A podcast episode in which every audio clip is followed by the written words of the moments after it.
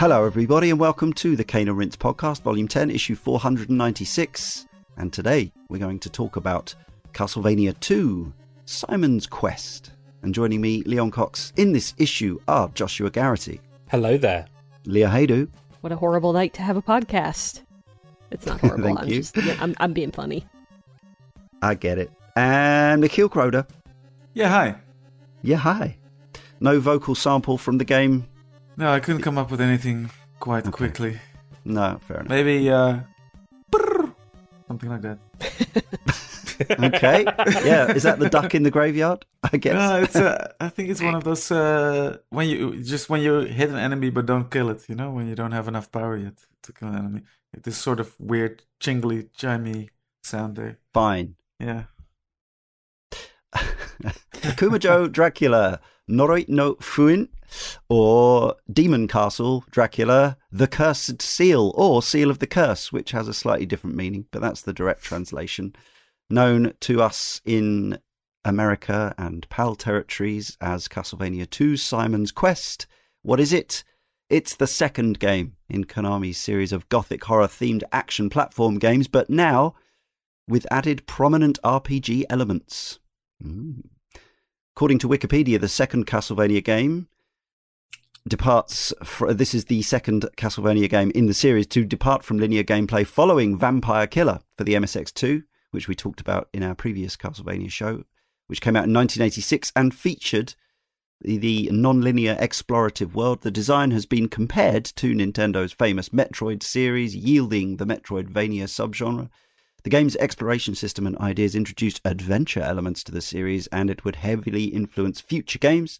Symphony of the Night's assistant director, Koji Igarashi, said that the critical reaction to Simon's Quest and its gameplay allowed them to pitch Symphony of the Night to Konami. That was 10 years later, of course, give or take. What are our histories with this second NES game in the series? Next year, we'll be doing some more Castlevania games and we'll be covering some other formats as well. But for now, we're on Famicom Disk System game number two. Michiel, you Yes. go all the way back with Simon's Quest.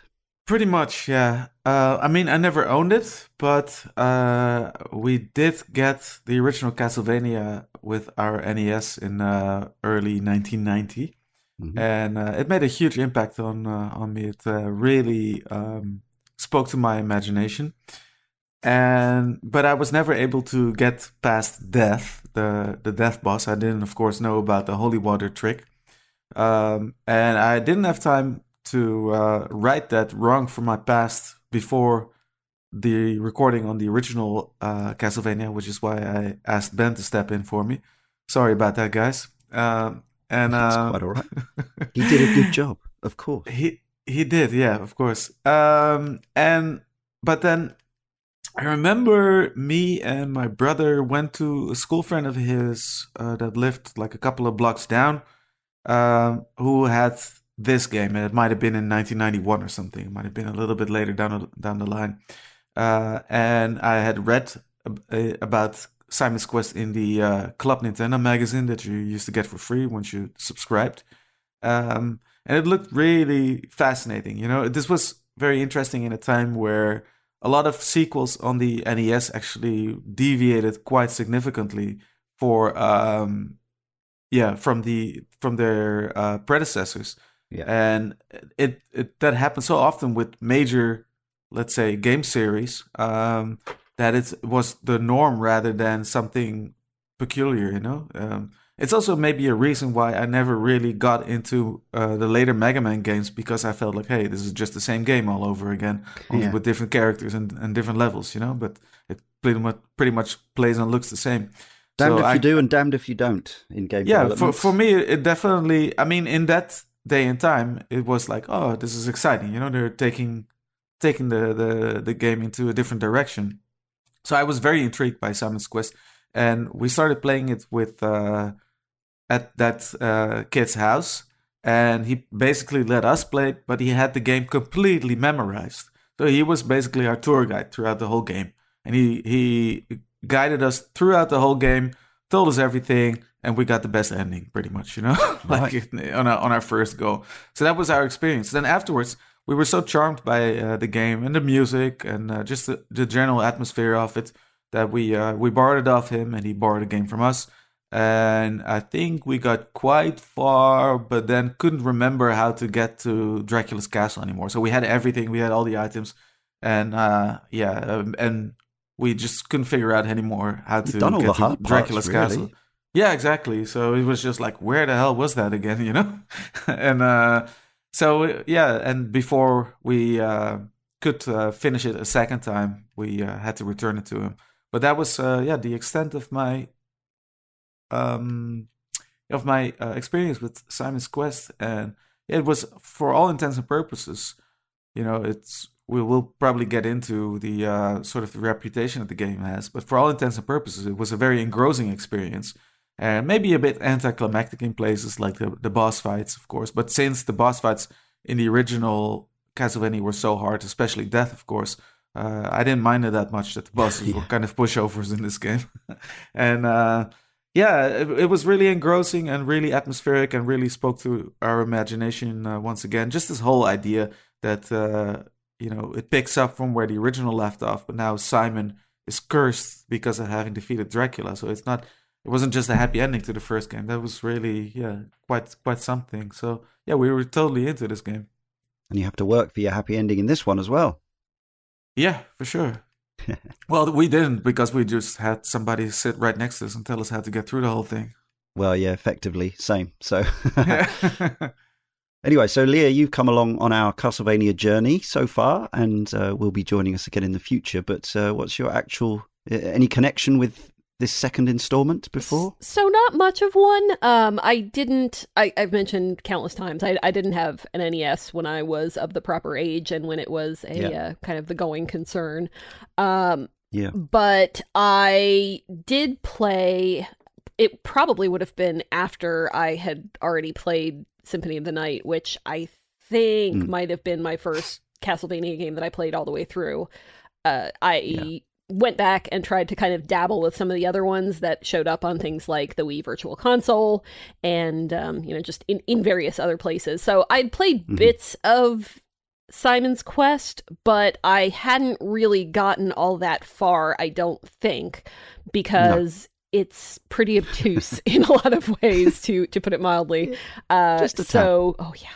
Uh, so you know, I, I think I probably messed around with it and you know killed some enemies and died and lost a whole bunch of stuff and got upset and got stopped. confused got lost yes exactly all of those things so i never actually finished it until no. uh, playing it uh, for this show uh, which i did I don't know, a couple of weeks ago, maybe a month ago, something like that. Uh, and, you know, with a guide, uh, I 100% needed that guide personally. But I played the, Absolutely. for this time, I played the version that's in the uh, collection for the PS4. Mm-hmm. Uh, and yes. yeah, got all the way through. I, even with the guide, I did not get the best ending uh, because I think that's purely based on yeah. how fast you are. And I was a yeah. little how bit too days? slow to get the best ending. Yeah. So I, uh, I got the middle one, but I did make it all the way through. And um, yeah, I have opinions. We'll, we'll get to those. I don't want to, I don't want to get too, uh, too far into it uh, yet, but yeah, so that's most of my, my history with the game is pretty recent. Cool, cool. Josh, how's about yourself? Um, yeah, I, I had no experience with Simon's Quest before um, playing it for this recording. Um, I obviously knew it by reputation as one of the the many weird sequels during this generation of consoles. Mm-hmm. Um, but yeah, I I played it for the first time and finished it today. In fact, uh, yes. on the Switch as part of the same collection that um, Leah referenced earlier. And I also did not get the best ending. Oh, yeah. Well. Yeah, same. Uh, I played it on the PS4 version of that collection, which is put together by M2 and is very nice. Uh, you can't play the Japanese version of Simon's Quest on that compilation for obvious reasons. Uh, very so, discriminating towards people that have actually uh, learned Japanese. Well, true. Um, but yes, the uh, even though it's a Japanese product, the it, it launched with just the uh, US ROMs for all the games, and then they uh, quickly patched in some of the Japanese versions, which uh, which will be relevant in future podcasts as well. But um, yes, yeah, so I just played that on here, and yeah, didn't take very long with a guide. I also used a guide extensively because you kind of have to, I'm going to say, pretty much. I mean, you don't really have to, but you kind of have to. Um, especially if you're on a time limit. Yeah. Like there have to have been uh... people who have beaten this game without a guide. Like there have to be, but I think that even in the Nintendo era, like that's how they were selling Nintendo powers. Like they they did yeah. that because they had guides in there to to kind of push you along in the right direction. They had the tip line in. I, I don't know whether that was absolutely uh, a uh, premium rate tips line. Yeah, I, I was going to say I don't know if that was a thing outside the U.S., but I guess it was. Um, yeah, even in that little Club Nintendo promotional mag, they had all these tip sections in there yeah. where yeah. also Simon's Quest was often featured, and uh, you know how to how to find uh, find all the mansions and that sort of thing. I really wonder if many people I, I would I think that it would be really interesting to be able to find someone in a modern context who could get all the way through the game without any kind of assistance, without any, you know, friends giving you tips or, you know, reading something on the internet or anything yeah. like that and, and, just see how long it took them. Like yeah. I it, it's yeah. it's fascinating to me that would be an interesting challenge. Would get, yeah. yeah. You would definitely get the worst ending for oh, sure. You would absolutely get the worst ending, but like it's, yeah. I just keep thinking like it has to be possible, but some of it yeah, would have to be like luck or just stumbling sure. into things because they're like well how, we'll, we'll get in how yeah some of we'll get things, into the localization yes. and and and and that type of stuff for sure mm-hmm. uh, yes so there we have it. The, uh, yeah, in fact, I'd never even uh, the first time I came across the phrase "What a horrible night to have a curse." It was it's a little Easter egg on a screen in Symphony of the Night, and then it came up. It comes up in uh, Binding of Isaac as well, and uh, and I didn't realize until more recently that this is the game from which it originated. So yeah, Konami made it. Obviously, the credits are quite amusing in the original uh, game. On the, I think this is on the Famicom Disk System as well. The uh, the credits are given out rather than director designer. It has invincibility. The developer and publisher has circumstance. The programmer has ambivalence. The artist has philosophy. The composers have synchronism, excellence, and superior- superiority, and so it goes on. Much of the team is the same as the first game, with uh, Hitoshi Akamatsu returning and uh, Nobuhiro Matsuoka and Noriyasu Togakushi, with one notable omission, which is the original composer Kinuyo Yamashita departing, replaced by uh, mainly by Kenichi Matsubara, uh, with a couple of others credited as well, Satoe Tera- uh, Terashima and Koji Murata. It was released on the Famicom Disk System in August 1987. There are a few differences from the disk, the floppy disk version compared to the NES cartridge version, as you'd expect. It doesn't use passwords, you can use the disk to save. Uh, three save files on the disk. It has different music because of the extra sound channel on the Famicom disk system. There's uh, some minor things like the mansion music also plays when the player is outside the mansion.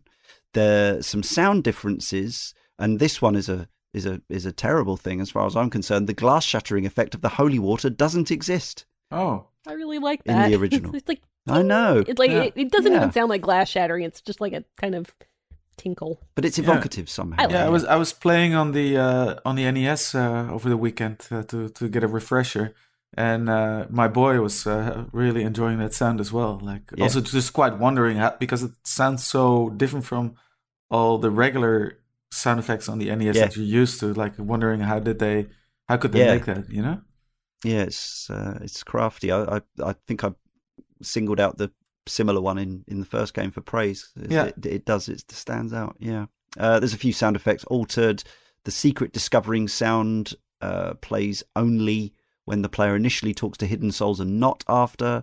There are some snazzier sounds for the ferryman's actions and the Deborah Cliff Tornado Soul Ride. Uh, some variations on the names, with the Belmont uh, of the Western version being Belmondo, as per the original game. There's also a change to Camilla Cemetery being Carmilla Cemetery in the original. Uh, slightly higher enemy spawn rate in the Japanese version. Hmm. And also, it's possible to purchase garlic and laurels even after you've filled your stock so you can waste your precious hearts, Nice. according to Moby Games. The NES version arrived in North America December the 1st, 1988. The second issue of the aforementioned Nintendo Power magazine had a cover based on the game. It depicted a man in a suit of armor, probably Simon, holding Dracula's severed head. The cover prompted several phone calls from mothers who claimed it gave their children nightmares. Oh, The stuff of legend. And the Nintendo Power comic strip featuring Howard and Nestor, two gaming whizzes, which would uh, also sort of disclose hints and tips within the comic strip itself. There's an episode of that in a Nintendo Power in which they figure out how to find the Bodley Mansion. PAL version arrived April 1990. I, wa- I, I was noticing something actually because I was uh, watching this video um, of how to beat Simon's Quest, very extensive, going into a lot of the details of the game. And um, you, so you start out with the regular leather whip, and it took the guy four hits to kill a single zombie uh, in Nightfall in the in the first town. Mm, Um, mm. in my version, the PAL version, it only takes me two two hits to to kill a zombie from the beginning with the leather whip. Ah, So I Yeah, think there two- are uh, Mm. yeah there are some some let's say some nerfs or some balance changes in the PAL Right. version, uh, which reminds me of uh, another person's quest on the NES, uh, Fester's Quest, which had been uh, modified quite a lot from the uh, NTSC version, also for the PAL region. Uh, yeah, also had its it had its balance changed quite severely actually. Right. And we'll definitely get into that on our next Castlevania show, which will be about the arcade machine, also known Oh, as yeah. Haunted Castle, with the some of the most extraordinary differences between ROM sets that you've ever seen. yeah. Kasuga-san from our forum says Simon's Quest is a strange beast, very much of its time. When I first played it as a kid, it felt like a revelation. The first game I played with night and day cycles, a free roaming world, and puzzles that needed to be solved. Little did I know at the time that some of the more obtuse puzzles were due to poor translation and bugs. Still, it holds a special place for me and hints at what would come a decade later with Symphony of the Night. I'd only suggest extensive play for completionists, but that soundtrack is always the first one that comes to mind when I think of Castlevania. What a horrible night to have a curse. The Wii version arrived, which is effectively, yes, uh, an emulation on the Virtual Console in 2007 and 2008, depending on your region. It arrived again on the 3DS Virtual Console in 2013 and 14, and on the Wii U in 2014. The NES Classic Edition, it's on there as well, which arrived in November 2016, but not on the Japanese NES Classic for some, or the Famicom Classic, I guess it was, for some reason. Uh, there's a revamped version, which is an unofficial fan game that arrived for Windows in 2016 17 times. It's sort of given a, a kind of re, unofficial remaster, makes it look more like a 16 bit kind of incarnation of Simon's Quest. I think there was actually possibly an official Windows version at some point on the line, but I couldn't find any release data. And yes, the most recent release officially, I believe, is for PS4, Xbox One, PC, and Switch, the Castlevania Anniversary Collection, which came out nearly three years ago now. Well, two and a half years, May 2019. The artwork for the game, the original box featuring Dracula standing on a balcony, bears a striking resemblance, shall we say, to the cover of the 1983 Dungeons and Dragons module Ravenloft. Hmm. Yeah, striking resemblance indeed. I should mention, um, I I do actually have a complete in-box copy of Castlevania 2, um, because I decided around the time that I started collecting some older stuff that I would like to have the NES Castlevanias, and it turns out that that Yeah. one is, at least in the US, by far the easiest one to find. So I still have Yeah, that one. That makes sense. uh, and not the other two because they're very expensive, and I have not, uh, I have Hmm. not uh, done anything about that yet. But I do have two, and uh, yeah, I like the art. Can you whack it? You've got a Retron, haven't you? I do. So does it? Would it? Would it play in there? It would, in yes. Ah, very good, very good. The reviews at the time were uh, mixed. not entirely positive, especially compared to the original, but also not entirely negative. Famitsu, for example, it has a 28 out of 40 rating, so an average of 7 from each of the four scoring contributors. In recent years, more recent years, going back as far as 2007, Nintendo Life has re reviewed the game three times for its various virtual console releases, giving it 5 out of 10 on the Wii, 5 out of 10 on the 3DS, but for some reason, whoever it was who reviewed the Wii U incarnation slightly preferred it with a 6 out of 10. GameSpot gave it a 6.5 out of 10 at the time, 7 on IGN, and 7.5 on Game Trailers. See, there you go. I think uh, people had to just, you know, get to grips with the fact that that uh, Angry Video Game Nerd review was just a little bit exaggerated for comedic effect as well.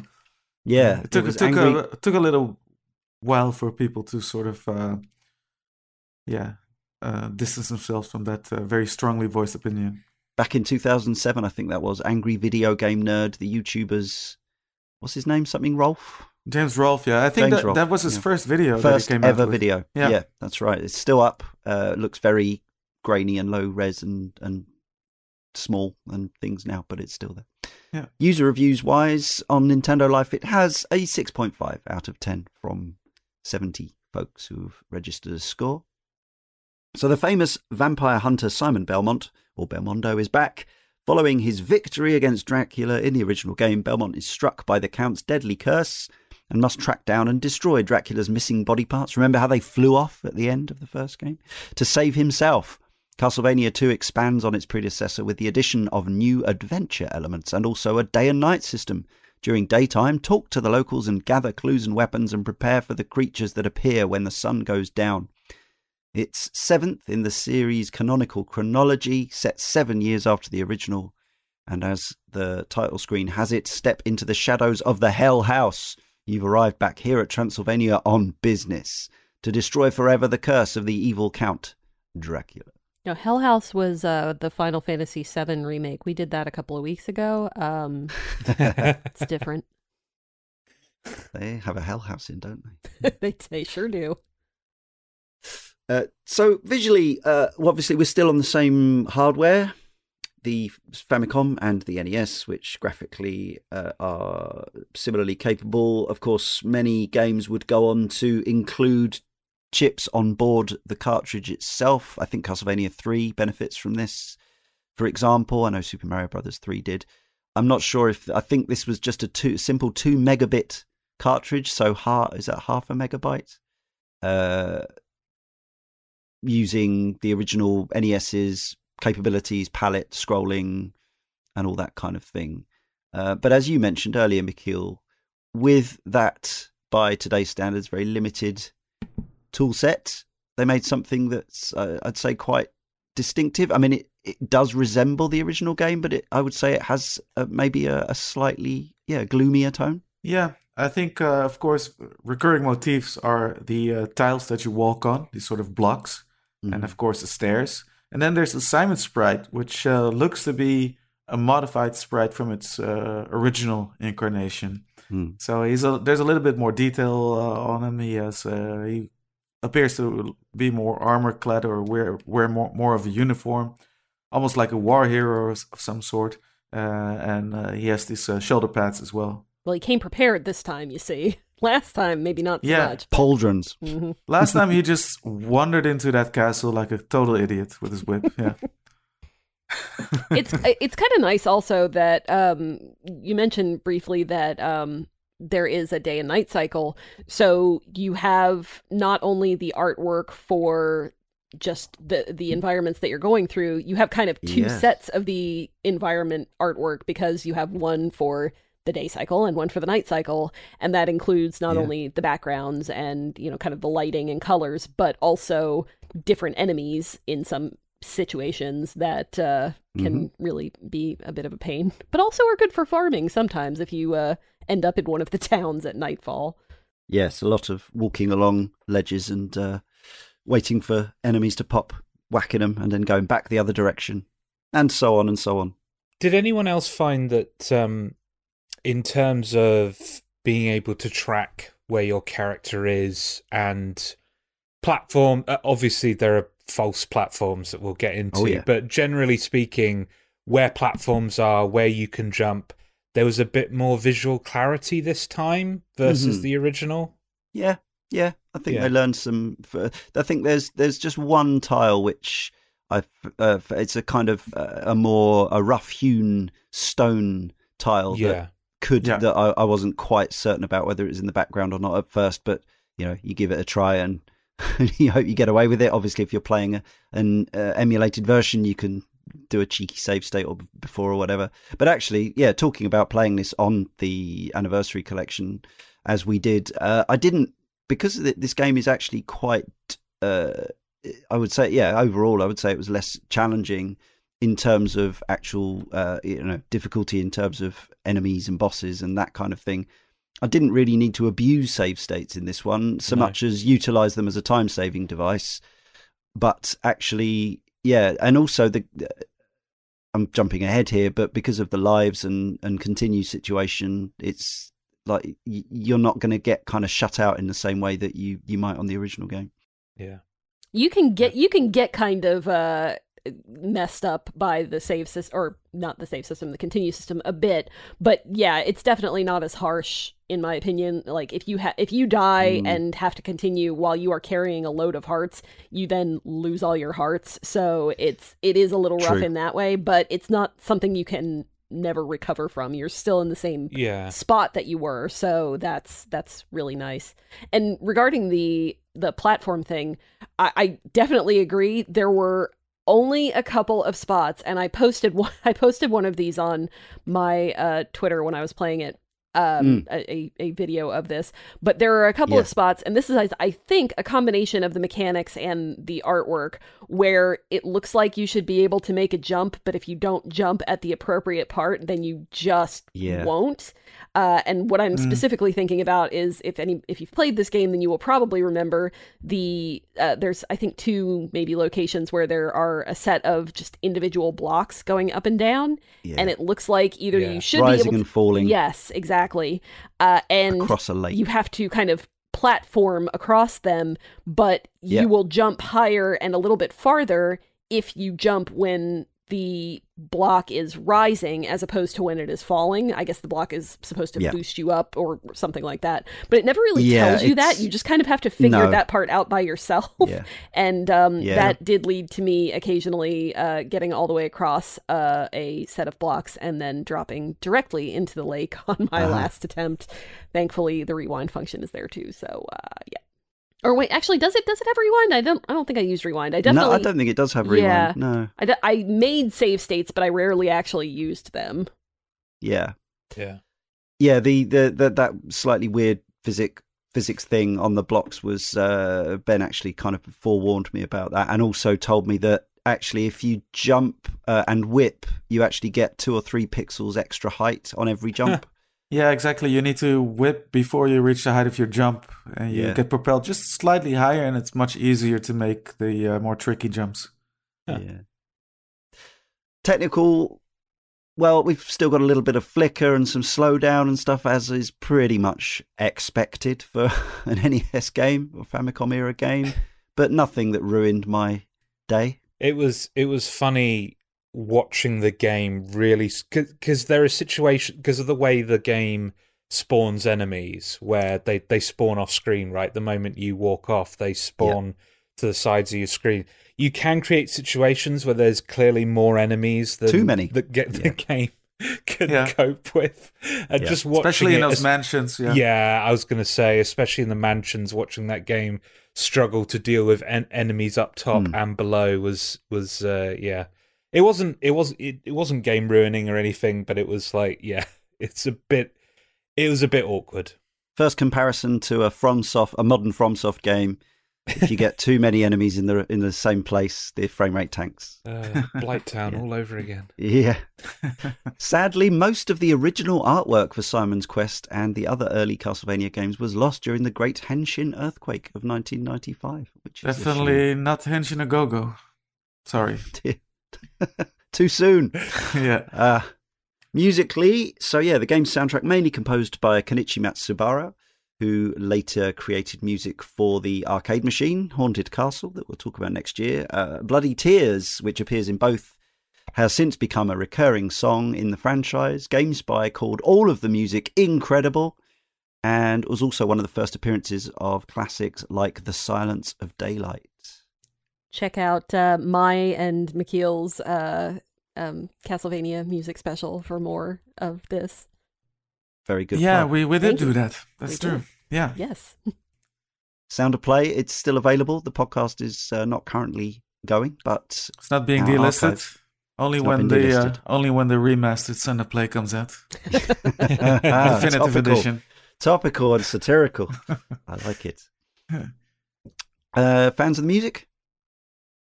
Oh Yeah. yeah. I'm yeah, I mean it's very telling that um this isn't the first time I'm hearing most of this this music. Um obviously Bloody Tears I've it's been featured in multiple Castlevania games and, and the Castlevania TV series, etc. etc. Etc. It's it's a great piece of music and, and deserving of its reputation. Yeah, I love all the music in the in the game. The uh, the mansion theme and the uh, day daytime theme uh, in the in the in the towns. You know, um, the nighttime theme as well. It's uh, yeah, all those tunes. And there's there's maybe it's also because there's not a lot of different tunes that a lot of them really stuck with me. And uh, you know, Mm. they're uh, yeah, humdingers that just stuck around. And I, I always kept remembering even for those many years that I didn't have a NES with uh, with this game anymore. Yeah, for sure. They they in in a lot of the early Castlevania games, they really just kind of nailed it with the soundtracks and they knew that they nailed it with the soundtracks because they kept bringing back the music from those really early ones and kind of just retweaking it a little bit. There's not as many new tracks in some of the later games as you might think. I mean, there are obviously new tracks, Mm, but uh, mm. a lot of it is remixes and uh, and just kind of different versions of what they came up with pretty early on. And how about other than the holy water smashing sound, which we all like, which isn't apparently present in the Famicom Disk System version? Uh, how about the audio for the sound effects and, and moment to moment stuff? When you shove a stake into one of those orbs, that's Oh, pretty yeah. satisfying. yeah. Mm. Yeah, that uh, there's a there's some actual screen shake going on uh, when that happens, right? There yeah, is, yeah. yeah. Yeah. Early example of juice in video games. Right. Yeah. Yeah. Uh, well, I'm. I'm uh, again. I think the sound for a, a, a, a suite of sound effects for an 8-bit game, uh, all very satisfying. Not too much that kind of stands out as being uh, kind of I don't know uh, inappropriate or or, or a, a juxtaposition to the action. It all kind of seems to fit well. Obviously, you're you're very mindful of the kind of limitations. There's a lack of ability to use actual real sounds. So, uh, but of course, for many of us who have a lot of affection and fondness for this era of things, it's actually it's quite refreshing and and kind of just enjoyable in itself to hear eight bit sounds, uh, uh, eight bit video game audio rather than something as as much as obviously we'll sing the praises of great modern audio. There is something that's just very cool about old video game sounds for those of us of a certain age, and I think possibly for those of us, I think younger people as well, kind of dig it as, as its own aesthetic. No, I hate it. No, it, it's it's great. Do you still count as younger people? I mean, I, I know you are think younger. yeah, true. the moment I crossed 30, yeah, I, I lost that title. But yeah, I, I still like it, even even as someone who's, um, uh, you know, on the younger side. Let's You say. grew up with games that sounded like more like real life, put it that Yeah, way, yeah, uh, yeah. rather than games that were bleeps and bloops, as we so often Yeah. Call it. Well, let's get into the gameplay because I think that is the the meat of the experience, particularly in in this one, because uh, a lot of the the other stuff is kind of yeah familiar from the first game. The gameplay, however, is well the actual the the purest core of it, the jumping, the whip swinging, the hitting of skeletons and stuff. That's kind of the same as well. Mm. But when asked if Metroid had had any influence on the development of the game, Akamatsu instead cited a game called The Maze of Galious, another platform adventure game by Konami that featured puzzle solving. So this game came out in uh, on the MSX originally when Konami were making. Uh, I think they were actually they they tended to focus on the MSX for a few years, but they were they were certainly just as much about the MSX as they were about the Famicom. Uh, so April 1987, this game arrived, and then uh, August in uh, on the Famicom. Japan only, never came out in the West. This game it was directed by or designed by uh, Ryuhei Shogaki, and yeah, this is uh, well, tellingly the translated title would be Demon Castle Legend Two. So even though it is not a Castlevania game, it is a game about, you know, a kind of um, heroic warrior going into a demonically possessed domain, killing enemies. But yeah, so uh, apparently, I mean, it, to me, it, it makes sense. Obviously, we know history tells us that the the Konami goes back to the the original action, the pure more pl- platform action, well after this game. But given how many games now are this kind of uh, amalgam of genres to the extent that most modern action games are ex- deeply infused with RPG elements, it kind of makes sense that they attempted this back back in, in 1987. But perhaps it was perhaps perhaps this series wasn't you know or perhaps the the the design chops weren't there yet. Perhaps the the series wasn't ready for it. There's to me, there's so much about this game that is fascinating and, and appears to even be uh, epoch defining in some ways. You know, mm. breaking the mold, mm. but also things that become a lot more kind of refined in in the uh, in the industry later on. Yeah, like it, it feels like the first attempt of a of a lot of ideas that I will mm. go on to absolutely adore yeah. in later games that they're featured in. And you know, we we we mentioned the localization um, uh, previously. Um, I do wonder how much of this experience would be far less obtuse if the English localization was in a better state. Um, like, uh, here's the second reference to Dark Souls. Sorry, everyone. Um, you're going to be absolutely wasted by the end of Hammered. this recording, uh, unfortunately. um, like Dark Souls does this, you know, it it it it hints at stuff through item descriptions. It hints at stuff through NPC dialogue, and it never directly points you where you need to go. It, it's up to you. It's just that the localization is up to a standard where you could conceivably figure it out on your own without any hints or without anyone helping you out. It's still obtuse, but it's not impossibly obtuse. Here it feels like ha- like how was I meant to figure that out based on what that NPC was saying?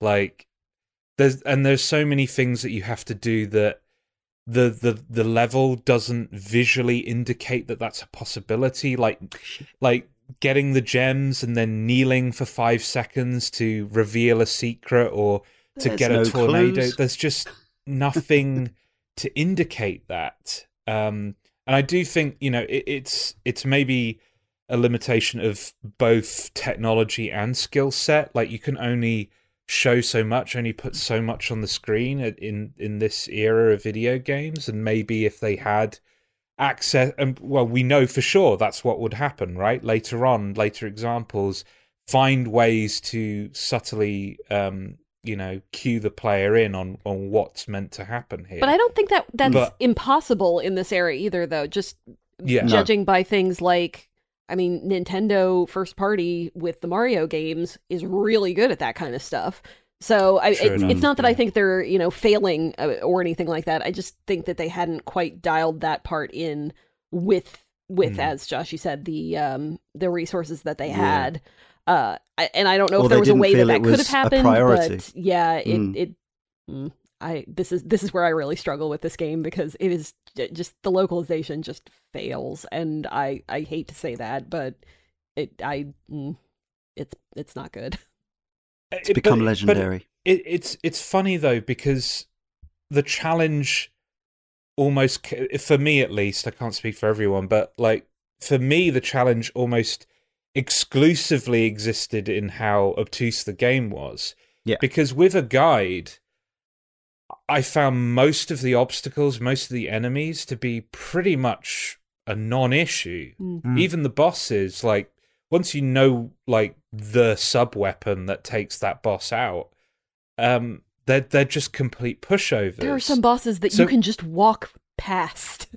like Yeah, yeah, Yeah. exactly. And It's kind of the development of going from an action platformer to something more akin to an action RPG, right? Like, uh, Yeah. you know, obstacles are. or It's more the challenge is more like trying to find your way around in the exploration uh, aspect, and you know, Which if, I if there's some something Yeah. like a leveling system, like grinding XP and and making your character stronger, so that the enemies pose less of a problem. So it's it's less. There's less of a skill demand in that sense, like a, a strict Yeah. strict action game skill sense. and I and I love that they attempted that, and it, it they were clearly onto something, and and I think they're in some ways they were ahead of the curve because yeah, like I said previously, like when this is executed well, I absolutely adore it. I just think that you know this screams of first draft, right? It it feels like this needed to, uh, this almost needs to fail in the ways that it fails in order for the later successes to happen so that they can learn from this. Yeah. Yeah. So yeah, the control of Simon feels much the same, maybe not 100% identical, but really, really close, as does Whipping the Whip, I would say. Uh, I guess one of the first key differences is that your sub weapons are no longer dictated by how many hearts you've got. Uh, in fact, they're unlimited. Once you've got them, they stay with you and you can uh, use them, except the ones that require heart power to throw, which I, yeah, so that's Yeah. kind of goes back to the first game. There's the There's the sacred flame and And the uh, dagger the- thing. the golden dagger, I think. Yeah, yeah. yeah, The diamond as well. yeah. Oh, the diamond. Okay, so they do still right. Okay, so a selection of them do still use hearts, but it's less of a concern because, uh, well, I found it less of a concern because most of the time you're kind of going around trying to max out your hearts to the 256 level anyway. For normally, for one of two reasons. One is that once you collect a certain amount, if you're at a certain point in the game, you can level up and get a bigger health bar, but also you need to spend them because they're also money uh, weirdly. Uh, they're also the way that you get laurels, which protect you from poison, and uh, garlic, which summons mysterious people from from nowhere, uh, uh, and uh, upgrades to your whip and things like that. Leon, so let me get this straight. Yeah. This game has a currency that you Yeah. use to level up and buy things. What game is that similar to? I I just Yeah. I can't put my finger on it. exactly. I do wonder. I mean, King's Field, which was was was King's Field from Software's first RPG. Uh, it was- yes, I think. I, I want to say yes. Yeah. Only 1994, so only only seven years after this, uh, six seven years after this, did King's Field arrive. Obviously, it was 3D. Mm. Um, you could say it was uh, it was a, a precursor to Castlevania 3D or something. But yeah, it's. I mean, there's no doubt there's going to be some some crossover here. Yeah. The other uh, other from software type things that we now perhaps more commonly associate, even though obviously Castlevania is just as uh, famous and storied a franchise and longer running, is the the way that not all of the mansions, but most of them, after you've completed them, you kind of get you. There's a shorter way back to to get Yeah. back out, that kind of thing. Yeah. Uh, I'm sure there were others as well. But um, Simon's Quest is, of course, not uh, a wholly unique game, even in its time period or uh, shortly after it. I mean, there was Zelda II, which uh, took a similar approach. There were the, Yes. the, the Monster World or Monsterland games as well, of course. Uh, Absolutely. yeah. I mean, if you go, if you talk about atmosphere and that sort of dark fantasy horror kind of thing, of course, that's more closely linked to the From Software games. But yeah, there's there there are quite a lot of these kinds of games around. One thing I did talking about the leveling up and the the health system. Uh, uh, the leveling up in itself, I found a little obtuse. I had to look up a guide because, again, the game doesn't explain this to you. You can level up. Maybe it explains that to you somewhere. There is you can find the manual online. Uh, possibly it's even linked in the if you buy the the compilation. But you can only level up to a certain level depending on where you are in the game. Right. So you can go up, I think you can level up to level six in total, but you can't just grind at the start of the game to the top level. You have to make sure that you've. I, th- I think it's dictated by maybe how many mansions you've done or how many Right. how many stakes you've driven through objects or whatever. uh, Does and so by the end of the game, you should be level four, five, or six. does ideally. leveling up actually get you anything other than more health? Because I don't think because I'm pretty sure that the um the power like your attack power is solely dictated by whatever weapon you have equipped or Yeah, whatever yeah, yeah. you've No, purchased. It gives it gives you more health, but Mhm. also uh, it basically gives you armor. So you Ah, t- okay. you take less damage from enemies once you Yeah. level up. So it's twofold in that way. Gotcha. I think I was level four by the end of the game, and I found that the length of the health bar plus the yeah the extra durability meant that it was uh, other than jumping into water because whatever you do, don't do that. Yeah. Um, other than insta death situations, I was I was pretty durable. Yeah, pretty in pretty no nonsense. in the grand tradition uh, in the grand tradition of all of his ancestors, Simon Belmont cannot swim. no, Well, really he can't. he is wearing chainmail, I pr- That's presume, true. Right? That, so to be fair, yes, Yeah. that is correct. Yeah. should be fitted with scuba apparatus. But you, you know, and, and of course, in uh, in older times, uh, people didn't always take swimming courses and swimming lessons. True. But No. uh, I mean, you'd expect somebody to paddle around in the water before they sink a little bit, right? Yeah, he really, he really- goes in yeah. like doesn't a even brick. try. Yeah. Yeah, He makes John Marston look like a, uh Michael Phelps or something. It's unbelievable. yeah. Bless him. But yeah, it's a. It's. I guess uh, Uh, we we talked a little bit about the sort of reverse difficulty curve of a much later Metroidvania type game when we talked about Ori and the Will of the Wisps yesterday, and this game isn't so different from that in that respect. Obviously, Ori has thirty years of game design and uh, and arguably, I'm sure some would say those people who prefer the more obtuse games design of the 80s and 90s that maybe you know modern games have too much handholding and stuff. I mean, I don't know if you label if you give Ori in particular that label with its kind of high death rates and stuff, but um, but the actual the, that that sort of reverse difficulty situation is it's sort of present here to an extent. I mean, the fact that uh, even even with the the three boss fights that there are, I think it's three, isn't it? Uh, Carmilla, Death, and Dracula. Is that right? Uh, the even I, I those those were in reverse order of difficulty for me because by the time I was at Dracula, I just threw however many golden daggers it is, so they just never got out of stun lock. yeah, that was that. Stun lock the bosses immediately.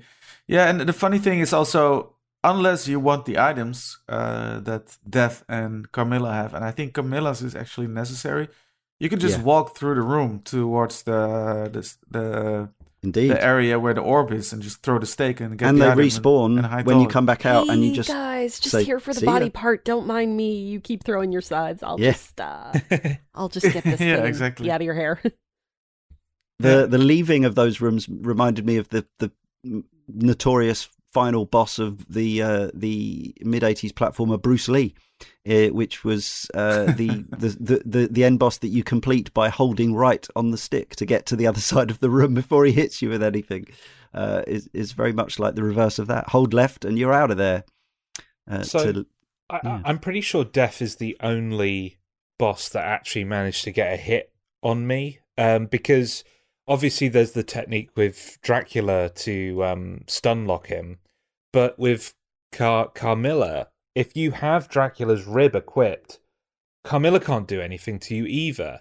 You just as long as you stand still, you just yeah. stand still, wait for them to stop doing whatever you know, spraying the room with bullets, and then whip away. It, it's it's just so funny to come off of Castlevania One, where I gent like Grim Reaper took me well over fifteen times, you know, Mhm. fifteen attempts to Yeah. to get through. To this, where ev- everything and everyone is a complete pushover. Yeah. It's it's Mm. so surreal. if you know what's what, and I suppose, I mean, I'm trying to think because we have to bear in mind that we've played up to this with, like, we know we know what Dracula's rib does because we read a guide, right? Yeah, true You wouldn't. I mean, you would. You could. You could work that out because, I mean, even the little menu system is kind of, you know, it's kind of funky, kind of old school.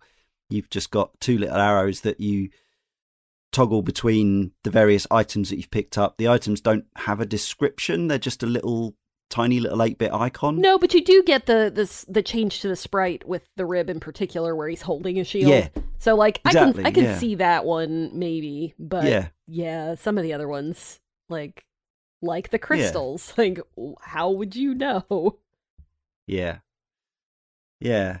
But no, it's it's interesting that philosophically they went so far from the first game's pure action things all the way to the other end where it's all about the solution, the puzzle and the solution. And I think that contemporary games both in this series and by other developers such as From Software and countless others of in, countless others indies as well uh, try sort of try to find that balance between the the the twitch you know the hand eye coordination the action ability and the the working out the environment you know the story the environment the puzzles the the solutions to things this is this just leapt from the get good at jumping and whipping to work this weird nonsense out and then and then you will pass Yeah. So yeah, you travel between towns and castles and scary areas in between, rather than walking from uh, scrolling through levels and uh, occasionally going up and down staircases. You now have to kind of map your way through the entire world of this game. Uh, places link up in, I would say, semi-logical ways, but There's an area of the map that sort of wraps around, right? If you uh, pass Deborah's Yeah. cl- cliff with the uh, Yeah. tornado, and then keep walking towards um, the left, you end up uh, all the way on the right side of the map again, where the in the in the graveyard. that's it. There's Yeah. also So the I- I- ferryman who uh, takes you different Mm. places depending on what you Depending on have what equipped. item you, Yeah. yeah, yeah, What, yeah. what you show him. Yeah. Um, yeah, Yeah, I, I thought that uh, was just the overall map design. I thought was kind of cool when I was playing it as a, as a kid. Just it, it felt mysterious, you know. The the place felt Yeah. felt yeah weird and alive and mysterious in a way. it does even though despite what we've sort of said about the level of difficulty of the action and stuff uh, it, it starts off pretty challenging i would say uh, and again without a guide you're going to spend a lot of time in the wrong place effectively in the wrong location Yeah. heading for the wrong in the wrong direction and that's when the game is challenge, really challenging on an action level because in rpg style like walking into the wrong area of the map or overworld on a final fantasy game or something like that you can just find yourself kind of outmatched because you haven't yet got the the best whip or or or enough armor And that's you know. that starts Uh, right off from the first town. I think it's if you go left. don't go left Yeah, Yeah. that you just you just get rocked immediately. Uh, and you know, you would think that it would make sense to if you can't go that way or if you're having a really hard time to go right instead. But if people are used to the difficulty level of the original Castlevania, then they just might think, well, this game is just hard, you know? So Yeah, yeah but you can't go too far left uh, originally because because there's the poison swamp then immediately, you know. Yeah, but I mean, again, without the without going into every room in a nearby town, any of the open doors, only during the day, and speaking to every shadowy hooded figure within, and in many cases having to holy water the heck out of all the walls and floors to find out to find a man you need to speak to, and then find out that he's holding laurels, which I believe are just leaves, right? They're laurel leaves Yeah, uh, you wouldn't even know that there was a way of safely traversing the glowy swamp. You might try and do it without, like with full health or something, or you might think there was some trick to it. And again, I'm conscious that it all seems quite logical when you know the solution. Mr. Ixolite from the forum says, being well aware of the reputation of this game, when I finally got around to trying it, I wanted to give it the best conditions possible. I would play with a guide from the start to get me through the Byzantine exploration and reach the dungeons, which I assumed would be more traditional Castlevania platformer level fare. Smooth out the nonsense and leave the basic platformer underneath. So I set out in the general direction the guide told me to and promptly got lost. After following the guide to the letter, I arrived at the first mansion only to find yet more labyrinthine level design. There were dead ends. I had to find a hidden merchant and buy a steak before I could complete the dungeon. By the time the false platforms arrived, I gave up because I was inching close to using the guide for every action I took in the game. The nonsense was top to bottom. Castlevania 2 had taken some of my favourite things from the original the unique levels, the leanness, the sense of persistent progress and replaced them with repetitive locales, grinding, and confused meandering back and forth. It was all the weaknesses of the game's more open ended descendants and none of the strengths, and I'm glad they pivoted back to more traditional design, at least for a while. Discuss panel. Yeah, I, I could see people having that uh, opinion when they come to it now, for sure. I, I, mean, he's not wrong. Uh, it, it's it, there's there's a lot in here with that's it, it's just poorly signposted. Like it just doesn't. We we talked about this a little bit already, but it the localization, in my opinion, is really where the problems are because you can. It's not fit for, for purpose, really. You can yeah. just go everywhere and talk to every person and go into every building and still not have any idea because it just it doesn't make what they're saying oftentimes does not make traditional sense so yeah i i i would really like to see a remake of this game that had and I wonder about the the kind of six the Steam version of Leon that you mentioned mm. previously if it if it did anything to the localization or if it was just a graphical thing. Um, no, I think uh, certainly there's a there's a there's a there's a version uh, which is a, a, a redaction patch version. Mm. This was from 2009 which uh, all of the false hints have been removed. The game is hard enough to figure out on its own. and the items are too costly to waste. Some of the dialogue has been moved around in the game to make it flow smoother, thus, you are no longer told halfway through the game that the church heals you. Someone in each town will tell you which town you're in. This makes navigation easier. Place names now match those found in the game's literature. the really vague hints have been made clearer. You no longer need to know what a that uh, uh, what know what a flame flickers inside the ring of fire means. Several more hints have been added throughout the game that help explain what you need to do and where you need to go next. Signs are much more descriptive. They tell you the direction to other towns, mansions, and landmarks. The prologue explains the story better, and the endings have been rewritten so they are now fitting for how well you do. Mm. So that's one way of playing. That's just the 8 bit graphics, the game as it was, but with yeah quality of life up the mid to uh, or the late 2000s wazoo and, and, and i mean i don't even think that it necessarily would need to be would need to spell everything out i i yeah, just yeah. think that the I, maybe a better way to say it would be that i feel like the obtuseness of the hints is not intentional if they yeah. were to go in and have worded the hints and even the false hints like you know if you if you want to put that kind of misleading thing in there and you know have the the characters who are giving you the false hints be super shifty and you know like haha he'll never figure that out and and you know like hmm. yeah th- there are ways to put that kind of thing in there that if they had done it intentionally i think it would have been it, it might have struck a better balance between being difficult and being just frustrating yeah. because you know it, it would have had more of a um it, it would have had more of an intentionality to it that that the, the current localization just doesn't really allow for it, it it's it's not just the localization though i think mm. w- one of the things that frustrated me um we we didn't really mention i i referenced them earlier but we didn't really go into it but the the false platforms that feature throughout the game. Oh yeah. Um, I thought at one point that I had figured out the visual language for them because there was one mansion what? where there was one. That's the thing.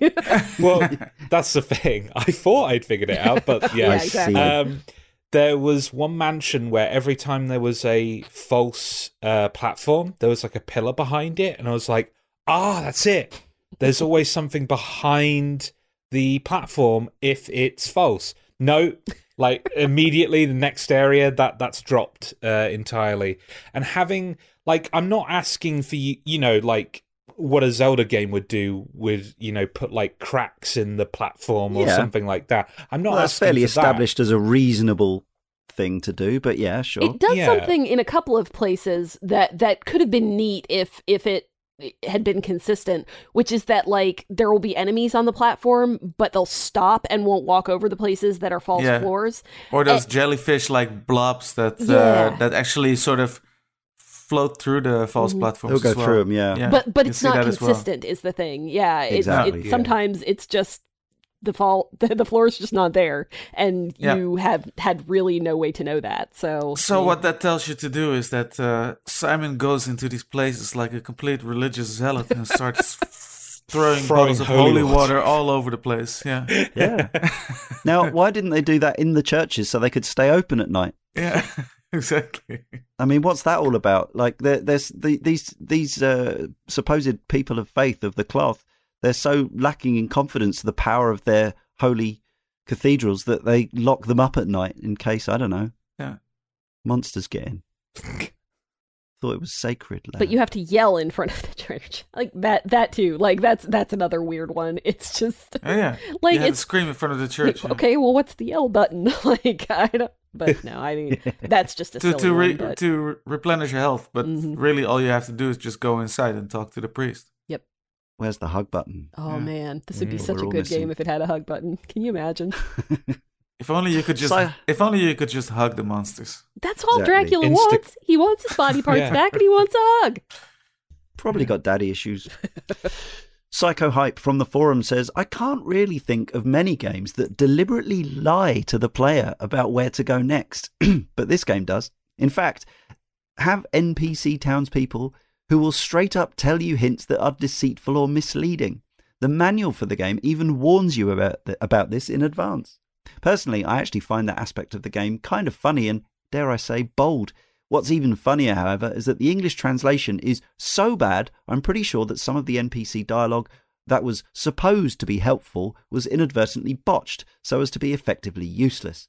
So, yeah, you're going to need a guide in at least a few crucial areas. But that still leaves a lot of the game game world that can be navigated independently with a bit of patience, persistence, and experimentation.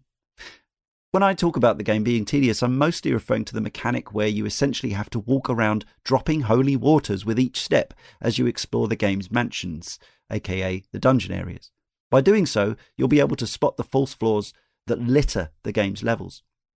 If Simon's Quest were a modern game, there would probably be no such thing as false floors. But if there were false floors, I'm sure the designers would at least do something like make it so that after you fall through once, the false floor tile actually disappears. That way, the player doesn't have to keep remembering where each hidden pitfall is located. Obviously, the makers of Simon's Quest weren't so kind or forward thinking. That reminds me, funnily enough, I uh, was just playing the first, just randomly, the first Gears of War game the other day. And uh, that has a section with collapsing floors that don't have any particular visual language to them. I don't know if anyone remembers it. There's a bit where you're rattling about some floorboards, wooden looking floorboards above a nest of the little lurky creatures. And uh, that bit, even back in yeah in 2006 when I first played that, like yeah, so you get up to the shaky floorboard, you can't avoid falling through. It it just once once you touch it, you're in. Then you have to climb back out and then go back across the floor slowly again until you fall through the next one, and you know, and that felt very antiquated even even by 2006. So playing this now, yeah, even more so, I would say. Just to um, once again bring up bring up from software. Sure. Um, Psycho Hype mentioned, um, are there any other games with NPCs that lie to you and deceive you Mm. and, and do Mm. devious things? This is definitely something that From would experiment with. You know, Demon Mm. Souls has that NPC that slowly murders every other NPC in your home base. Um, Lautrec in Dark Souls um, straight up lies to you at several points. Um, And I believe there's a, another, I've forgotten their name, but there's another NPC in Bloodborne that uh, tricks you so that they can murder a murder another character. So yeah, Oh yes, you're right. Yes, there is. Yeah. yeah. So yeah, we've mentioned a few of the items. Uh, the the the rib bone is. I mean, I, again, the connections seem a little bit arbitrary. The rib bone allows you to hold a shield. Yeah, hold a rib in front of you. Yeah, yeah. You're just It's like a not a- wide rib. It's not a rib. you're bashing the bullets away with a rib. That's Yeah. okay. Okay. Yeah. Sure. It just Uh, transforms there's- in, in in Simon's mind. It transforms into a shield, but he's actually holding a rib. Yeah. The nail allows you to what smash through stuff. Yeah, Is that yeah? That's pretty cool. Uh, what does the eyeball let you do? It's one of the no, the items you to- eyeballs shows you hidden stuff like uh, hint books. Yeah. The hint books. Okay, yeah. So that's I, I. This is one of the things I wanted to say. Like, I think the idea was, and maybe this was more true in the original Japanese. We have to bear in mind, and, and this used to come up a lot in terms of localizations and translations. So, what would happen is with 8 and 16 bit games in particular, the text boxes would be the same size in both the Japanese and Western versions, English language versions, for memory and coding reasons, technical reasons. So then they would have to replace the Japanese characters, uh, whether it's kanji or, or katakana, which uh, are both, uh, particularly kanji, can fit multiple meanings into one character, right? Or multiple words into one to make to make phrases out of one character. Whereas when you translate that into the English, each character is just a letter, and therefore you're effectively limited the amount you can actually communicate within the same size text box, as I understand it. Then combined with a probably yeah like an in-house or or you know hastily knocked together translation i think the idea was right that in the original game with persistence and patience and yeah possibly waiting for your issue of the magazine to come out and phoning the japanese nintendo tips line if that one existed Yeah, if that one existed, that's a big question actually. In these Yeah. uh, accusations of it being a cynical ploy to to get people to phone hint lines. Yeah, it may have been deliberately brought in for the Western version. But Hmm. this is, yeah, this is my point. I think the idea is with the original game, again, bearing in mind the game's design and player expectations of the mid to late 80s, the idea was you would speak to everyone in every town. You would piece together the things they were saying. You would acknowledge in the that the manual said that you can't trust the ball so you wouldn't, you know, you wouldn't take them all at their word. And if you did, you would you would mark off for yourself which ones were false. You would holy water every wall so that you would find out all the secret people and the secret stuff and all the hint books. And with the combination of the hint books and the villagers dialogue and a lot of time and patience and the fact that maybe you were only playing this one game for the next six months to a year, you could do it without a, a walkthrough. Do you think that was the intention? I think Probably. I, I want to believe so. I want to believe that. I, I would think so. Yeah. I this this is why I need to learn Japanese. It'd be good for the show. Hey, hi, hi, patrons. this is Leah. Yeah. Hashtag send Leah Yeah. to Japan. um, but no, I, I think I think that probably was the intent. Uh, it just, at least in the translated versions, it didn't quite get there, but it was very ambitious for the time. So I, I mean. I, I, I don't remember whether this is something that we've already mentioned or uh, that, that that is somewhere else in the notes, and I just I'm mixing my things up. But um, I, I don't I don't think that anybody really on Konami's Castlevania team, as it goes, you know, anybody really believes that something like Symphony of the Night could have come as a, a fully formed thing on its own without stuff like Simon's Quest kind of Absolutely. paving Yeah. paving the way for them.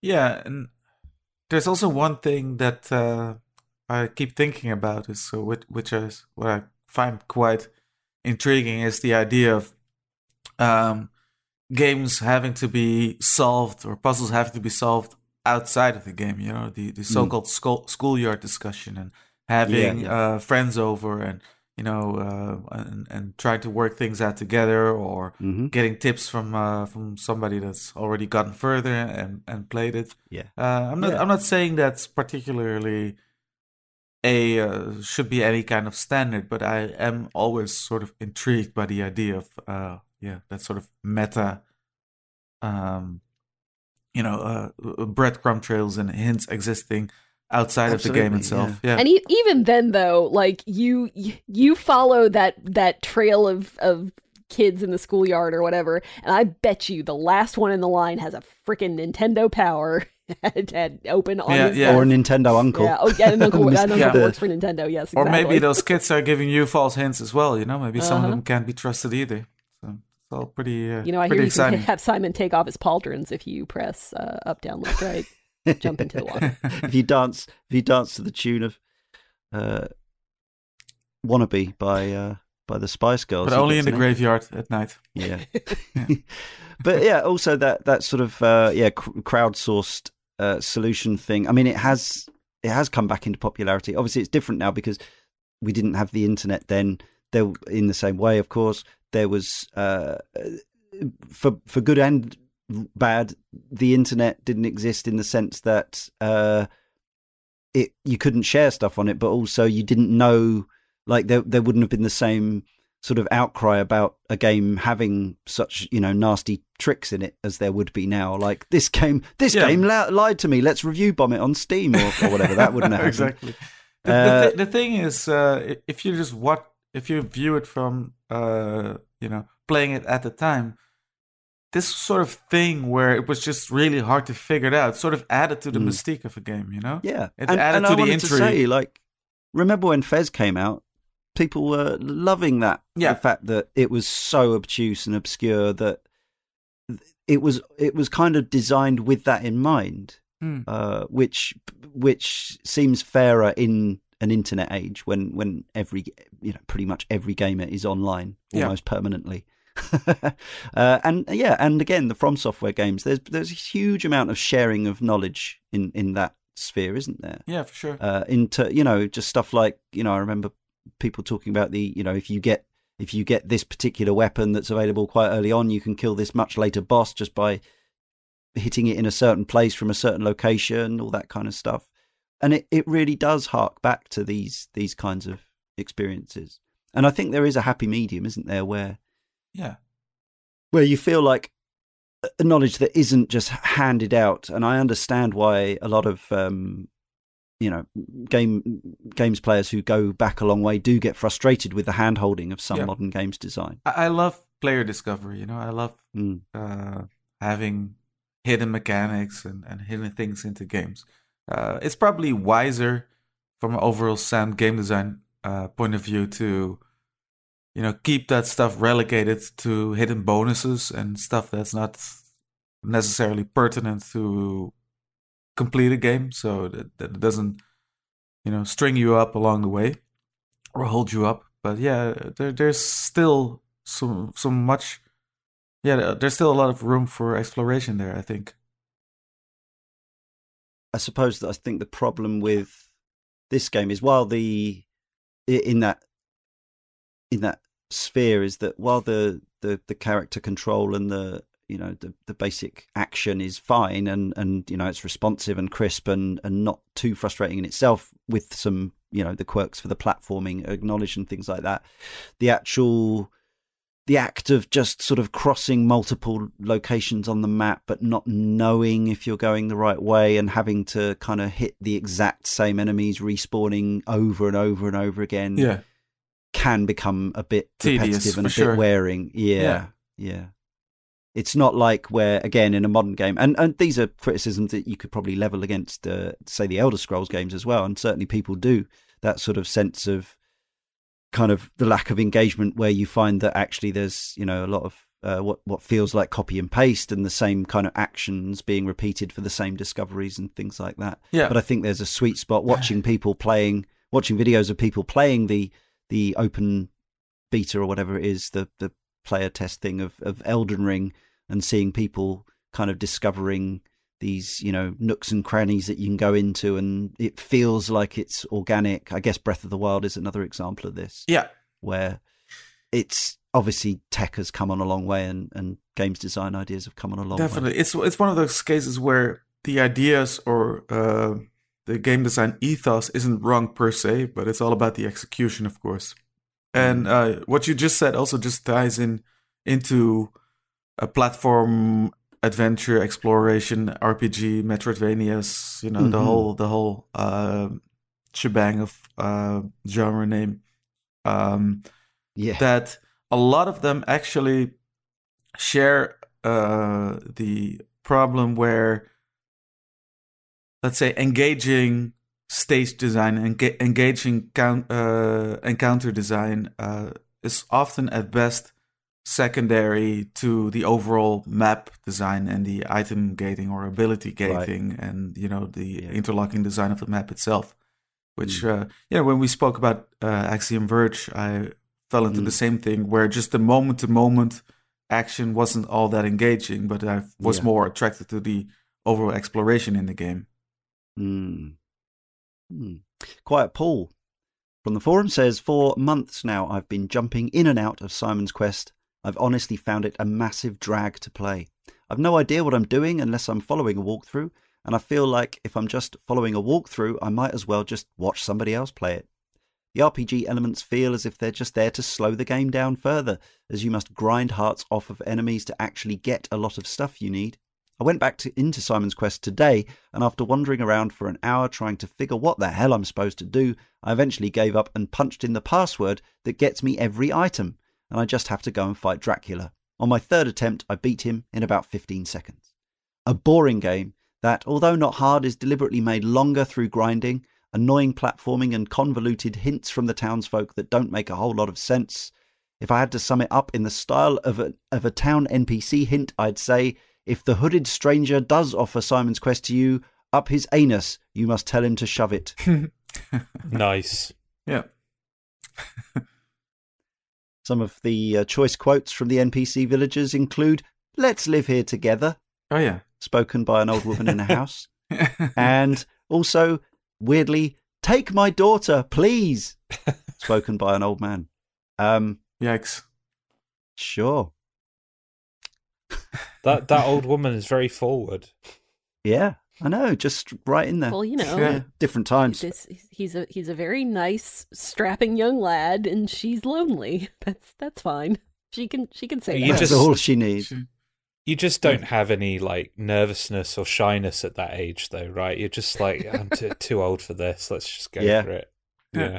Yeah, and life expectancy was a lot less. back especially then. especially when zombies are prowling your town at night. every night. Uh-huh. yeah Although they are put off by doors, apparently. yeah So, according to Moby Games, this was the first video game to feature a day night cycle. Now, I haven't corroborated this. I can't re- personally remember one from prior, but it doesn't mean it didn't happen. Uh, and I'm not, yeah, not Yeah. doubting. you could Moby easily Games. see some kind of computer rpg having a, a day Yeah. and night cycle system right before this yeah. However, what I will say about it is that I remember playing The Elder Scrolls 3, Morrowind, in 2003, I guess, on the Xbox, and thinking, wow, this is really cool. The shops open during the day and close at night.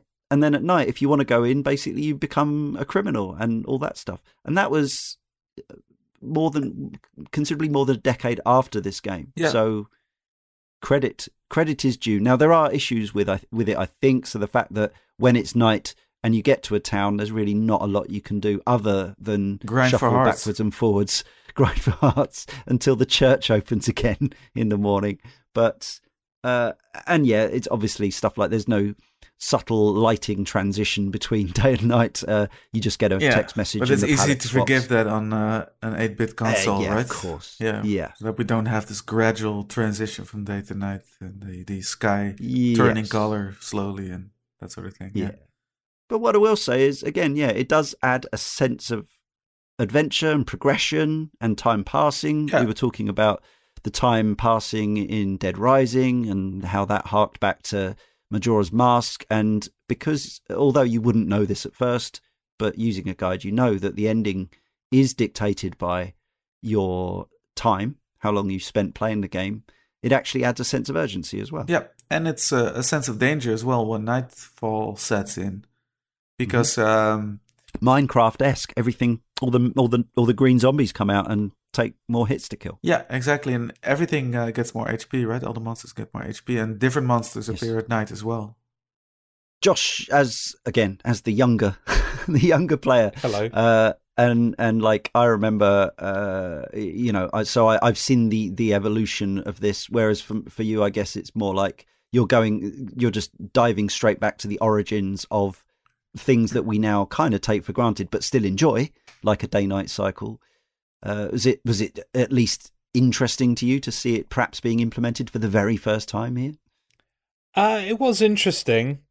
Um, I did not find the transition between day and night to be particularly smooth. Um, Uh, no. I'm much. I don't know why, but for some reason I prefer the kind of oh the sun has risen and I just carry on, you know, doing what I'm doing instead of you know, the giant text box appearing and then having Yeah. to wait like what felt like ten seconds and it was probably only two. I suppose Um, there's some sort of loading going on at the time, you know, even if it's a cartridge. Oh, yeah. Uh, there there is the replacing replacing of enemies, the, the, the, the colors that need to be changed Well, of the of the environment. Yeah. Th- There's whole like because some of the enemies actually change color palettes depending on what Yeah, yeah. what Yeah. um point in the day it is. So yeah, I totally see that. Like, and I, I and I totally understand that it's uh, a limitation of the the technology and all that jazz. Um, and it's certainly I I love the concept of uh, you know there's so many games do it, but I I do love the concept of night being more lethal and more dangerous than the the daytime. Like Dragon's Dogma does it to an amazing effect, but um, you know also you know Breath of the Wild and etc cetera, etc. Cetera.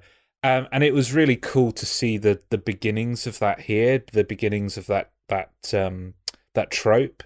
Uh, it's just a, again like many things in in Simon's Quest. I I, I learned to love learn learn to love its execution in later later titles. Sure. Yeah. Yeah. Yeah, and it's not something that Castlevania really sticks to either. I'm not sure which other, if any other Castlevania games have that. Even the, the more RPG-ish ones don't tend to go down No, road. it doesn't really ma- make much sense for those games either. Anyway, No. because you're usually inside a big Indoors. structure, right? Yeah. I suppose you, you could have done it with um, Order of Ecclesia because actually you're only in Hmm. the castle right, right, right at the end. Oh, but yeah. then that game kind of is like half the you know linear for for the hu- first half of the game. It's like the the original linear Castlevania games, and then it Oh. becomes more like a Metroidvania in the second half. Huh. So probably doesn't make sense there either. I didn't really know that. Uh, it's one that I hope we can get to in the series. Obviously, it's not an easy one to get hold of legally anymore because it's quite rare and expensive. But uh, we'll see what happens in however many shows' time that will be. Another thing I learned, according to Moby Games, in the original Japanese Famicom disk system only version of the game, it is possible to beat the last boss using only a single piece of garlic. Doing this really takes a long time, though. Just drop a piece of garlic on the floor, move and wait for the boss to hit the garlic. It will be hit 256 times without having the ability to move and then die. In the Western cartridge port of the game, Konami made the supply of garlic vanish for the final battle, probably because this trick was well known in Japan. I mean, I don't think garlic's actually supposed to kill vampires, even in folklore. I think the idea is that it It a- repels them, right? it yeah it wards them off somewhat yeah. uh but obviously Unless they're course, there are very, very hungry. yeah many many many stories change all the rules of yeah it's one of the the fun things about all the fun and nonsense rules about vampirism is that you can muck around with them and uh Yeah. As so many legendary pieces of vampire fiction do Like Blade, You're- right where Yes. garlic makes vampires' head heads blow up. Apparently, That- oh okay yeah. I didn't know that one. Yeah, cool. the game features three different endings, activated based on the amount of game time it took the player to finish the game. So, yeah, you've actually got a clock, which unfortunately you have to press a button to bring the, uh, I guess it's the select button on the NES, is it? Um, whatever, I can't remember what the buttons are on the original Famicom pad. Uh, and you've got a clock, and it shows you days, hours, and minutes and they tick by fairly rapidly, although it seems to be a lot slower at night when you're waiting for the morning to come. The first ending is for three days or less, another is for eight days or less, and the third is for any time over that. The endings are different between the US and Japanese versions. It's debatable which of the three is the better ending. The fastest ending isn't considered the best. However, it seems that in two of them, Simon does not survive the curse that Dracula placed upon him. Harsh, isn't it? Yeah. I mean, three days or less, that's a speed run. I don't know what the speed run record is for this, but I'm gonna guess No, it probably only takes them like a day and a half. Yeah, but how? Mm. Magic. I know. I mean, uh, yeah, we should say time freezes when you're in the mansions, but it most certainly does not freeze while you're going between locations. But yes, I haven't actually watched any speedruns of this. I I'm guessing the scene for it is not nearly as fervent as it is for the first and third games and, and other games in the series, just because the game is less popular and more kind of quirky. But I bet you there is a scene around it. Uh, any percent speed There run? Thirty is. minutes fifty-two seconds. I found. Okay, that's not in game time though. No. that's real. no. That's real time. So I don't know what that translates to. Uh, but yeah, obviously that's going to be best ending. But I, I'm on, I don't know how many uh, glitches or shortcuts that uses or whatever. Obviously, as with any good speed run, it will be people who know exactly what inputs to put in at any particular moment and the exact sequence of events. Yeah, it might be quite fun to watch. Didn't get round to it for this show, but um, actually, again, you know, as as we've heard from from our correspondents, this might be a game that you don't particularly need to play as a unless you're a insane completionist or you just want to rattle through it for the trophy or the achievement on the uh, anniversary collection but you could watch a speed run and still get a good sense of what what the game is. Show the heart to the ferryman to get taken somewhere more interesting. Who knew? I didn't know. Uh, yeah i was going to say actually let's talk about the crystals because I, th- I think of all the i mean the the crouching to get whisked up the cliff that's pretty oblique. Hmm. Yeah. but I think the get this crystal to see this thing and then swap this crystal with this person in this town to see this other thing. I think that's probably the most kind of uh, chain of events. Well, at least they Yeah. don't give you like a choice. Uh, once you talk to the person who says, "I want to swap my crystal," Yeah. it just happens. So, like, and and it's it's always an upgrade. So for me, Yes. even like thi- this time, I was playing without any guides and just just trying to go off of Yeah. memory, you know, from the past. And uh, yeah, and I never got stumped anywhere. I have to say. And usually, I would just get along the right item, like the upgraded crystals, around the right time. So it's uh, it's it's laid out in a certain way where a lot of s- the oblique stuff also you sort of stumble upon the solution quite naturally i felt maybe it's my uh my memory also helping me out there but yeah well, aren't you just better at video games than the rest of us? he's just he's just tuned in to the, the mystery.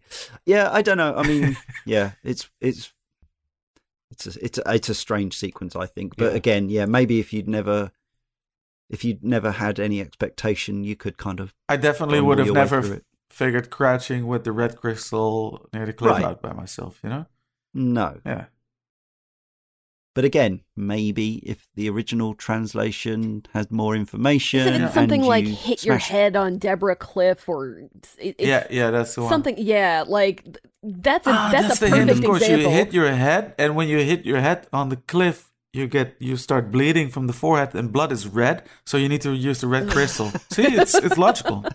D- definitely, Yeah, I I, get I retract Yeah, all of yeah. my Just- complaints. Just people need to use their brains a little bit more. Pecan Pie from the forum says it's interesting how three of the NES's seminal games, Mario, Zelda, and Castlevania, ended up with sequels that diverged from the originals in polarizing ways. This makes the games compelling to discuss as they switch up the gameplay or pursue lofty ideas, but ultimately are less enjoyable for me to play through today. Castlevania 2, Simon's Quest ambitiously tries to expand on its predecessor's concise adventure with multiple towns to traverse, a day night cycle, permanent upgrades, and obtuse use of items to progress to different areas.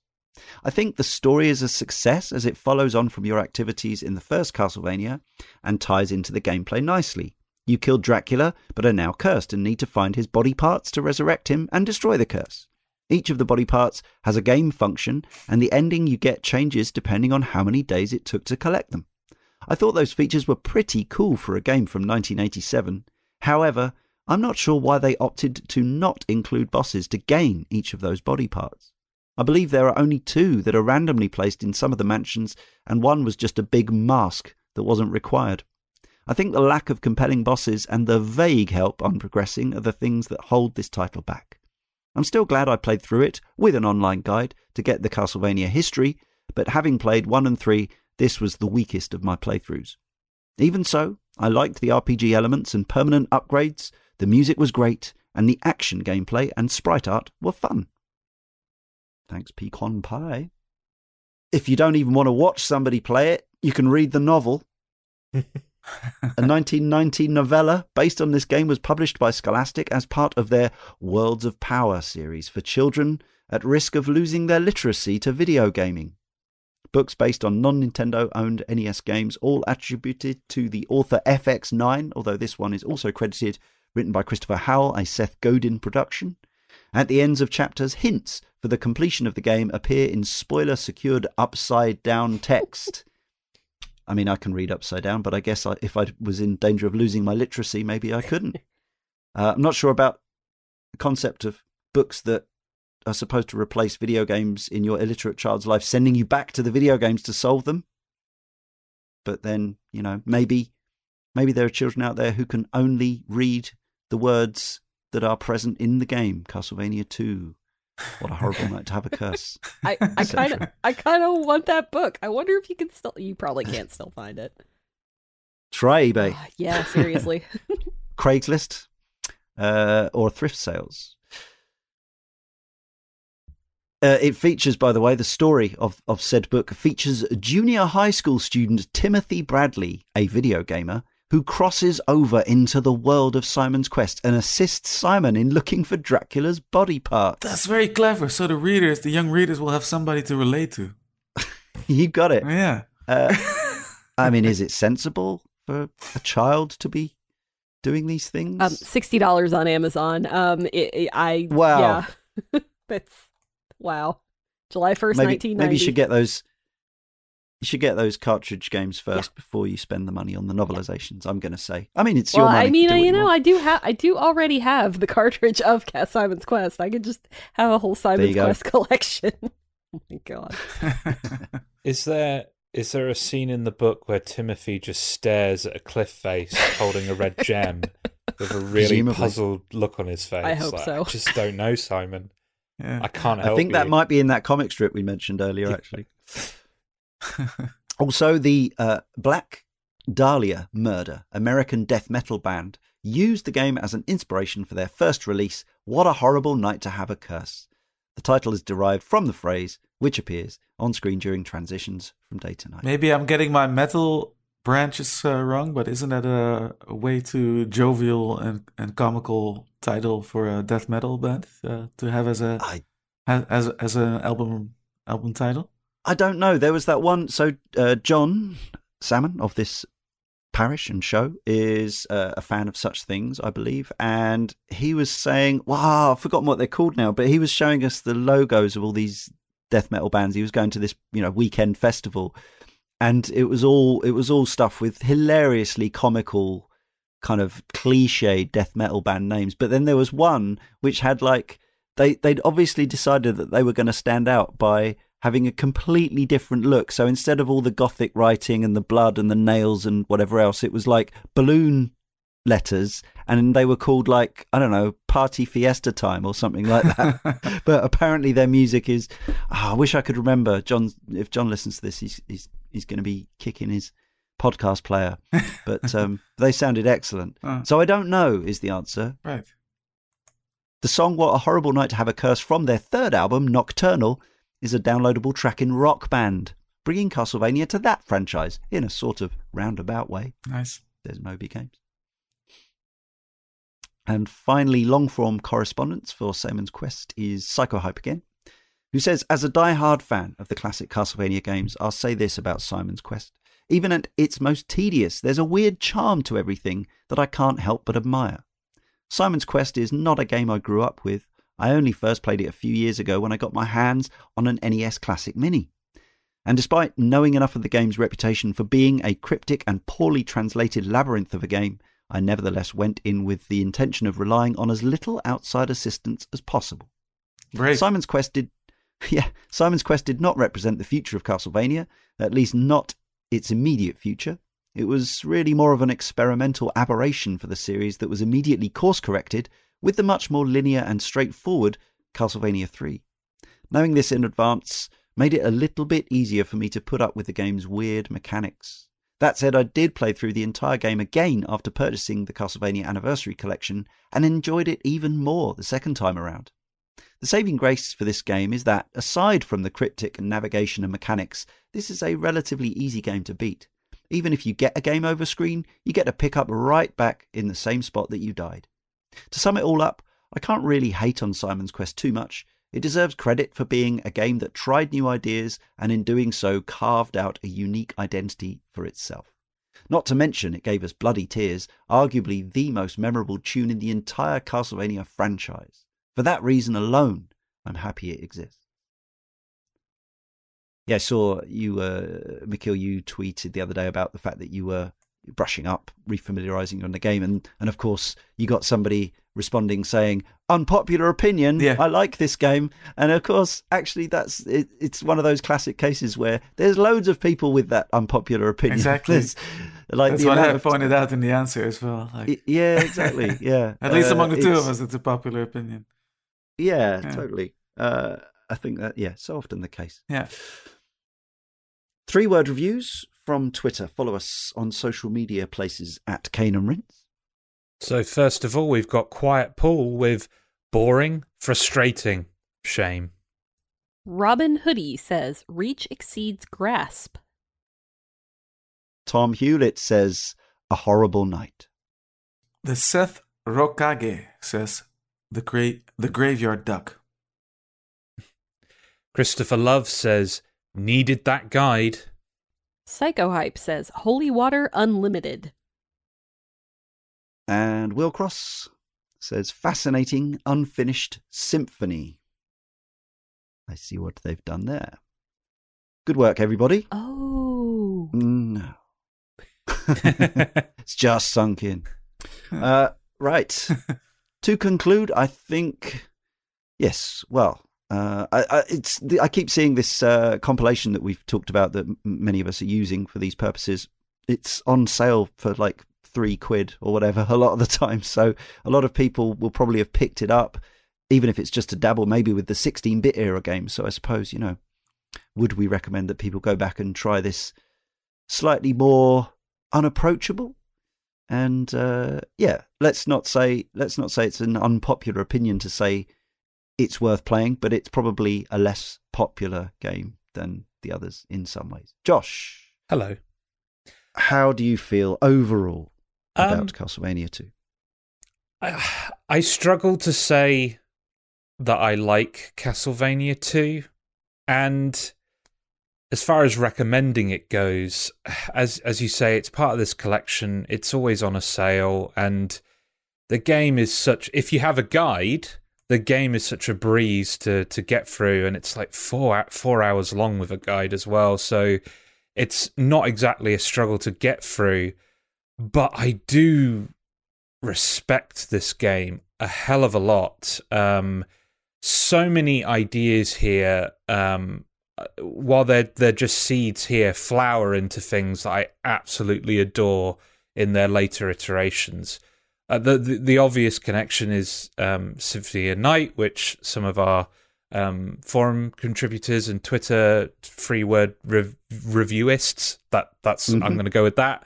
Um, have drawn attention to. Like, yeah, Symphony of Night owes an awful lot to this game. Um, but uh, pretty much all of From Software stuff, including you know King's Field, not just the Souls stuff, King's Field, um, Shadow Tower, all of that stuff owes some you know some of its um, DNA to to this game. So Mm. Yeah, I, I, I did not. You know, after my experience of Zelda Two, which I had, uh, bas- I famously had such a miserable experience with Zelda Two that I, I ended up not being able to finish the game in, in time for the, the recording and, and had to drop had to drop out of that. I, I hated mm. Zelda 2. I do not mm. hate this game. I feel like it has a few things that make it charming, that make it to make its existence um, worthwhile. Um, it's it's a fascinating little artifact of history. Yeah, I wanted to say like we don't usually go huge on sort of direct comparisons between games, but I think there is a line to be drawn between Zelda 2 and this. And I think for me, the key fundamental difference is that the actual character control and combat with enemies in Castlevania 2, I found it just infinitely more fun than the equivalent in Zelda 2, where it was like collision detection and the actual motion and locomotion of the character and the feel of combat was just all wrong uh, compared to every other Zelda game as well as every Castlevania game. Uh, so for me, yes, this this would absolutely absolutely be a much easier recommend than uh, than Zelda 2 in that respect. But there are some huge similarities in terms of you know like traversing the game world and the visiting the houses and the obscure hints and all that kind of stuff. Uh, yeah, it's an interesting one my overall summary, though, is that uh, I actually had a perfectly nice time playing through this one. It was a low stress effort with a walkthrough. I knew that was the the way to go. Probably to, as I always say, like there may be some hitherto unfelt joys of playing this au naturel, the on the game's original own terms, with only yourself and the game, and perhaps a few hundred hours trying to work everything out. But way was not appealing to me and not practical either. So, uh, yeah, listener, you will know if that's something that you maybe want to achieve. Although we, I guess we've given away some of the solutions in, in, this show anyway. But yeah, so the game is a a weird uh, mishmash of some incredibly ambitious and forward thinking ideas and some really now old fashioned and of their time bits of game design that simply wouldn't fly, wouldn't be considered acceptable today. And yet, some of those things actually do inform some really popular ideas uh, that we still see in modern game design, whether it be contemporary, more contemporary Castlevanias, or as we keep saying, things like FromSoft's output. So, yeah, uh, a, a fascinating history lesson. I don't think it's essential that anyone plays this as much as it's essential to play any video game. But yeah, definitely worth investigating. As I say, plenty of you will have the Castlevania Anniversary Collection. If you don't, I recommend that you get it just because it's a, a wonderful collection. And maybe if even if people pick it up in the sales, it will mean that Konami remember to actually release things that are video games, and we might get some more stuff. We've since had the uh, the Advanced Collection. I guess we all, most of us want a DS collection, DS trilogy of some kind if they can do it on a single screen would be absolutely magnificent. Would help us a lot as well. Uh, but yeah, check it out. Just yeah, do some. Oh, you've listened to this podcast. You know, you don't need to check it out. Have a little look. See what you think. Leah. Yeah, I, I, I am not going to say anything spectacularly different from what people have already said. Um, I there's some good ideas in this game, but I, I just it it does not hold up well as an experience on its own for me. So I I don't if you're gonna play it, I would absolutely say play it with a guide. But I, I it's not it's it's maybe not the one that I would point out and say, hey, this is gonna give you a good experience as to what early Castlevania NES era Castlevania games were like. Um I, I I'm glad it exists, but I'm not gonna play it again. If that uh, if that kind of sums it up, it it has led to some really great things. It has influenced some really great things, but um, yeah, it's it's not that I had a miserable time playing it. It's just that it's not quite where I would like for it to be in order for it to be something that I would want to go back to and play. I can say that probably about Castlevania 1.